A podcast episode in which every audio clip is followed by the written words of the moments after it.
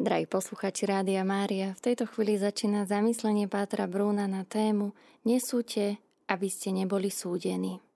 Drahí poslucháči, dnes počúvame, ako nás Pán Ježiš vyzýva k tomu, aby sme nesúdili a neodsudzovali iných.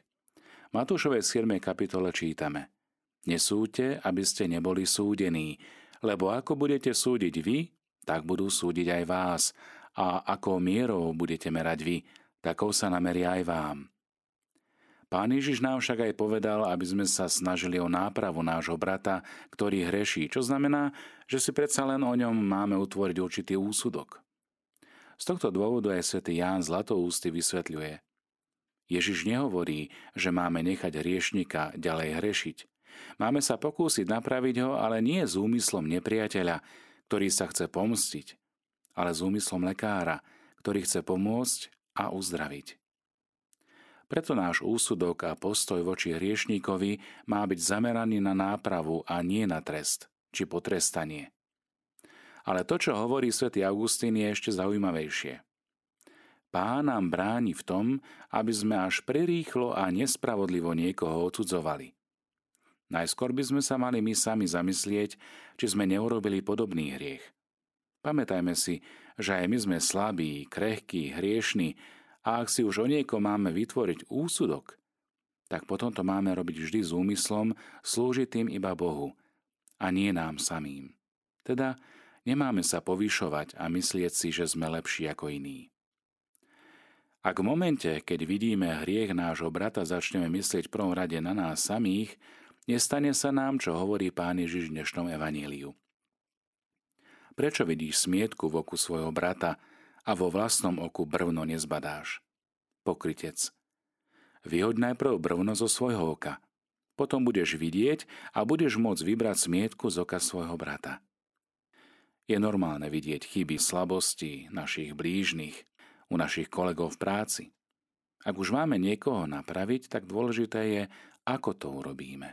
S akým úmyslom, s akým tónom reči, výberom slov či giest, čiže či to robíme s láskou alebo v hneve. Či dotyčného máme skutočne radi a či sa za neho aj modlíme. Nikdy však nesieme druhého odsúdiť. Čiže nikoho nesieme vylúčiť zo svojho srdca. Ak sa pozrieme na Ježišovo kázanie nahore, tak ono obsahuje veľa téz, čo a ako máme robiť. Napríklad zaznievajú tam známe blahoslavenstva, Ježiš tam učí modlitbu pána, čiže mu očenáš. Ale takisto aj zaznieva tam víza milovať nepriateľov. Jedným z Ježišových príkazov je neposudzovať druhých. Sám sa to stále učím. Niekedy sa mi to darí viac, inokedy menej. Uvažujem, či nám Pán Ježiš nepomúka veľké oslobodenie. Ak nebudeme súdiť, ani my nebudeme odsúdení. To, čo sa najprv zdá ako nepríjemný príkaz, sa odrazu javí ako láskavý prísľub Božieho milosrdenstva. Pán Ježiš ukončil svoju reč nahore podobenstvom o múdrom a hlúpom staviteľovi. Nestávajme domy na piesku, ale uskutočňujeme jeho slová. Svojím životom postáme domy na skale, na dobrých základoch, postáme ich na jeho slove. Prežité obdobie karantény, ktoré máme vďaka Bohu za sebou, nám mnohým odhalilo často aj skryté charaktery rodiny, priateľov, známych, s ktorými sme zdieľali spoločnú domácnosť. Aj samých nás možno prekvapili naše reakcie na inak bežné situácie. Trápilo nás to a zamýšľali sme sa nad tým, ako inak by sa dali veci riešiť. Pritom sme si mohli spomenúť aj na uvedenú časť zo svätého písma, ktorá nám priamo nadstavuje zrkadlo, či by sme aj voči sebe samým boli rovnako prísni.